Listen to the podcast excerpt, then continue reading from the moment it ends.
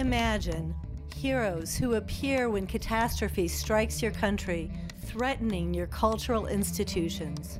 Rapid response teams of researchers who can help you save your collections and other data while aid organizations are busy saving lives. Just such a team, thousands strong, all ages and across the globe, has formed to support Ukrainian libraries, archives, and museums in the wake of the Russian invasion. Welcome to Augmented Humanity. Our guests are modern explorers working at the intersection of technology and the humanities. They help us to understand ourselves and the worlds we create in this digital age. They are thinkers, creators, makers, and academics working in diverse fields like linguistics, technology, game and object design, and ethics. I'm your host, Craig Goldsmith. I'm your host, Ellen Dornan. On this program, we're joined by Anna Kijas and Quinn Dombrowski, two of the founders of Sucho, Saving Ukrainian Cultural Heritage Online. Anna is head of the Lilly Music Library at Tufts University Quinn is the academic technology specialist in the Division of Literatures, Cultures, and Languages and in the library at Stanford University. Thank you both so much for joining us today. I'm really excited to talk about the work that you're doing. Could we just start with a quick overview of what Sucho is, what the goals of the project are?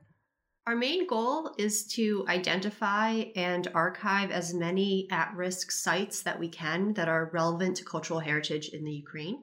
And we're doing this with a toolbox of technology. And of course, we have over a thousand volunteers that are helping us work on this large project.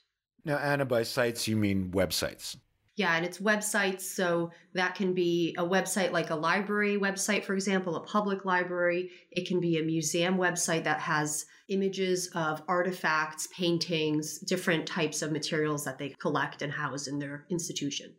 As time has gone on, we've expanded beyond just libraries, archives, and museums as people usually think of them to include places where people engage with cultural heritage in their everyday lives before the war. So things like after school programs for children, where they're learning about the history of Ukraine, learning Ukrainian language, learning about nature, children's libraries where they're publishing their young patrons' poems, even things like fan fiction sites that are, you know, avenues of expression for everyday people all of those are in scope for what we're working on.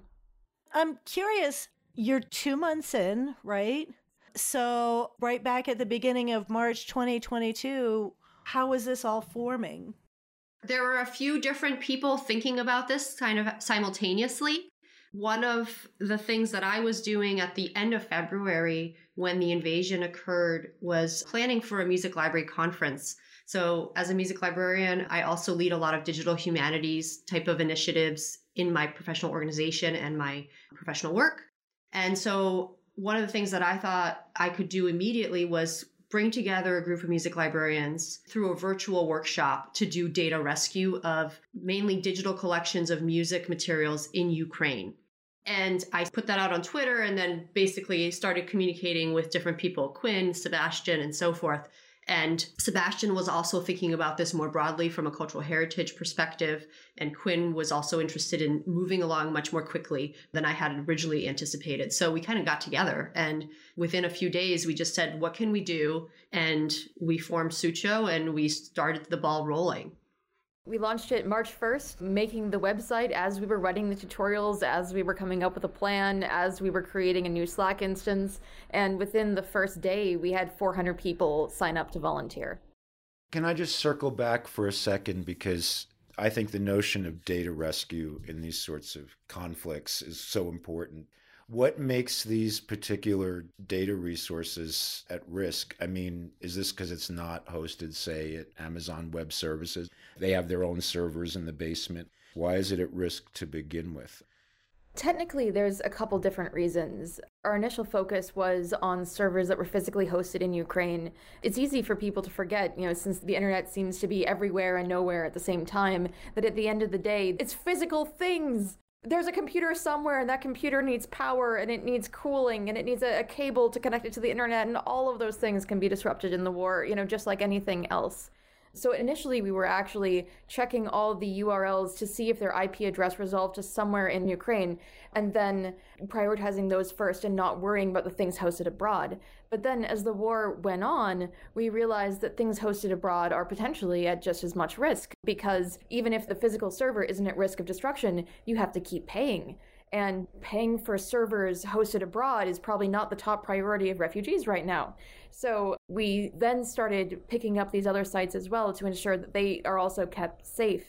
Broadly speaking, too, um, statements from the Kremlin have really driven home the fact that this war is fundamentally about cultural heritage and about who gets to say that they're a country and who gets to say that they have their own language and their own culture, and the Russian government's intention to deny that to Ukraine. On one hand, there are other groups that are working on archiving government sites, archiving news sites, but we feel like in this war in particular, um, perhaps more than in some other situations, the role of cultural heritage really is paramount. So, how do you go about the business of organizing a data rescue and then conducting data rescue with, you said, over a thousand volunteers? I mean, are you only working with people who can read what they're rescuing? So I will say that personally, and I know Quinn as well, we've been working with digital humanities projects and have project management experience, which I think is really key here too. While we do have over 1,300 volunteers, we have a core group of just a couple hundred that have been actively working daily for the last two months. So that makes it somewhat easier because we've kind of gotten to know each other. We've been working day in, day out on Slack. So we communicate via Slack. We talk through problems. Sometimes we'll schedule Zoom meetings with different groups working on a similar task to get everybody on the same page. We create lots of documentation to make sure that we all understand what it is we're doing. And we're constantly iterating. For example, we have a metadata channel where we're curating metadata for contents and items that have been uploaded into the Internet Archive. And so we're talking through standards and we're talking through, like, okay, well, what do the people who are scraping the websites need to know about which metadata to capture so that we can then accurately curate it on our end? So there's all these conversations going on every day we have other team leads within these task groups that are also kind of keeping an eye on okay what's happening and are making sure that tasks are getting done and if people get stuck they get help and so forth. To the question about volunteers this is one of those funny moments that for myself feels like it brings together all the things that I've ever worked on, the digital humanities, but also the fact that I have a bachelor's and master's in Slavic linguistics. And I took uh, you know a year of Ukrainian and I took old East Slavic and this is sort of one of these obscure parts of my background that, that suddenly becomes very relevant. But I would say we have a minority of people who can read Cyrillic or knew anything about Slavic languages to speak of before this event. There were some people who had family heritage in the area but may not have retained the language and people are learning some basic Cyrillic. People are learning to, you know, navigate around these sites without the language knowledge. And we sort of have taken the people who have those language skills and sort of put them to work in tasks where that really matters. So things like quality control, making sure that sites are actually cultural heritage sites and not air conditioner vendors and things like that. We have everything from retirees who want to put their time to use, literally to my eight year old Sam, who's been archiving sites and copying and pasting out of the spreadsheet and just getting really excited about this project. It spans all the time zones, 24 hours a day. We can work all the ages, all the language knowledge that you can imagine. Have there been any um, known failures yet where you didn't get to archive or scrape a resource and then it went down and it was too late? Lots. We've got a list. One of the interesting things about this project is that when things go down, I mean, it sounds very final, but what we've discovered is that at any given moment, um, you know, between 14 to 20% of the links on our list are down and they may come back and they may not. We just don't know. On days when the internet connectivity of the country is the equivalent of sunny weather, we have people go through our down list and see if there are any that are back. But there are definitely some that have been down and have not come back. What about ones that you saved in the nick of time? Yeah. The state archives of Kharkiv, for example, our third coordinator, Sebastian, was able to archive it before it went down. And that was literally in the nick of time. And it was just amazing that he was able to do that. But there's also been sites where we have challenges in terms of being able to crawl them or archive as much as we would like. Sometimes there are just these blocks or they have required credentials, right? So you can't get in because you don't have the credentials. Or there's some kind of an outdated database that makes it really difficult to write a program or a script that can allow you to scrape that content. So there are also those technical or technological challenges that we have people trying to work through and figure out like how can we get in so we can actually take that content and archive it. Are there people on the ground in Ukraine that are able to support this effort on their end or able to request that their data be put on your list? We have seen some of that. There, there was one morning that I woke up to an email from a sysadmin in Kiev who had seen his website on our list of sites that had been down, and he had been able to get it back up and, and asked us to archive it as soon as we could to ensure that there was a copy of it. And so we were able to do that successfully. It really has been a challenge to get in touch and stay in touch with people on the ground there, as you can imagine as the shape of the war evolves, we've been able to do a little bit more of that. And recently, we've started a new sub project to try to support people who are still physically have access to their archives and libraries to digitize materials in those collections and put those materials online as a fundraising effort.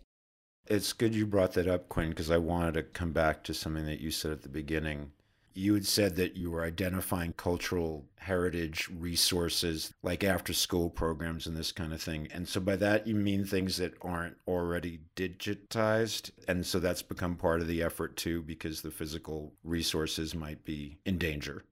Yeah. On one hand, we have you know a branch of work that's focused on people digitizing their physical collections and you are getting scans of documents and things like that. And those are important. That represents a whole lot of work and time and care that people have put into building these collections. But at the same time, it's also important to try to capture the catalogs of what their holdings were, whether or not we have digital copies of those things there's reason to think that in the future those might be uh, you know really valuable records in order to potentially prosecute war crimes as there are rules around protection of cultural heritage and if things end up being looted or destroyed being able to have evidence that these belong to a certain institution will be useful. But then on top of that, there's born digital cultural heritage. And that's where some of these after school programs and children's libraries come in, where there are photos of Christmas parties, there are photos of children's graduations and artwork and celebrations. There's World Embroidery Day, where all the children showed up in their embroidered shirts.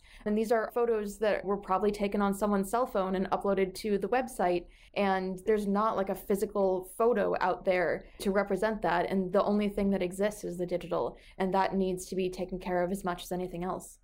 Or like someone that's got a drawer full of flash drives with 10 years of classroom pictures and that kind of thing I'm curious where you're rescuing the data to. I've been following your press reports across the globe, and it sounds like you've scraped terabytes of data already. So, where is this being hosted? And is it something that people can go look at? So, in the beginning of this project, we were also getting information and finding items such as books that maybe were image files or text that were PDFs, etc on these websites and uploading them to the Internet Archive. And we have a collection there for Sucho where we could then create metadata about the item, where it came from, which website, which institution, and so forth. So those are actually visible. If you go to archive.org and look up the Sucho collection, you can see it there. And those are still being actively curated. So there's some content in there that may not make full sense based on the metadata that was originally imported, but we have a group of folks working on that to clean it up. And then the other side of it, and maybe Quinn, you can talk a little bit about the other storage solution that we have. So we're using a couple different methods of archiving these sites. One of them, as Anna described, is making sure that they're captured in the Wayback Machine of the Internet Archive. But one of the early experiences that was really striking for us in terms of the value of a distributed solution is there was a power outage at the Internet Archive in the early days of the project, and like the the irony of you know trying to get things out of a country with power outages to a place that's impacted by a power outage usually, you know, you would go get a coffee, go get lunch, come back in the afternoon and keep working. Like these things happen, not a big deal. But especially in the early stages of the project, you know, every hour counts and the war won't pause while the local power company gets its act together. We've also been having volunteers uh, use the open source web recorder software on their own computers. We now have a cloud instance, easy as filling out a web form to archive sites. We have browser based plugins for capturing complex websites. And so all of those create archive files that are uploaded to our servers, uh, which are currently being run on Amazon Web Services.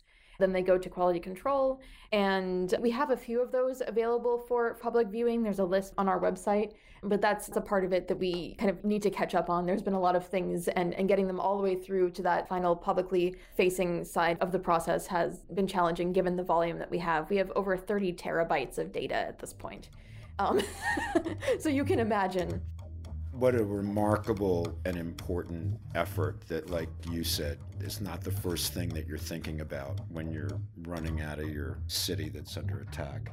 Thank you both so much for being with us today. Thanks so much. Thank you.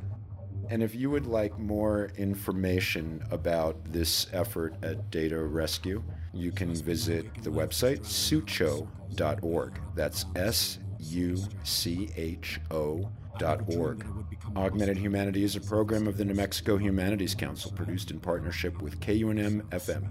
You can visit us online and find out more about our programs at nmhumanities.org. Our theme music comes courtesy James Whiten, and we've had production assistance from Tristan Klum. So you can find me just sitting at my crossroads waiting for the light to change.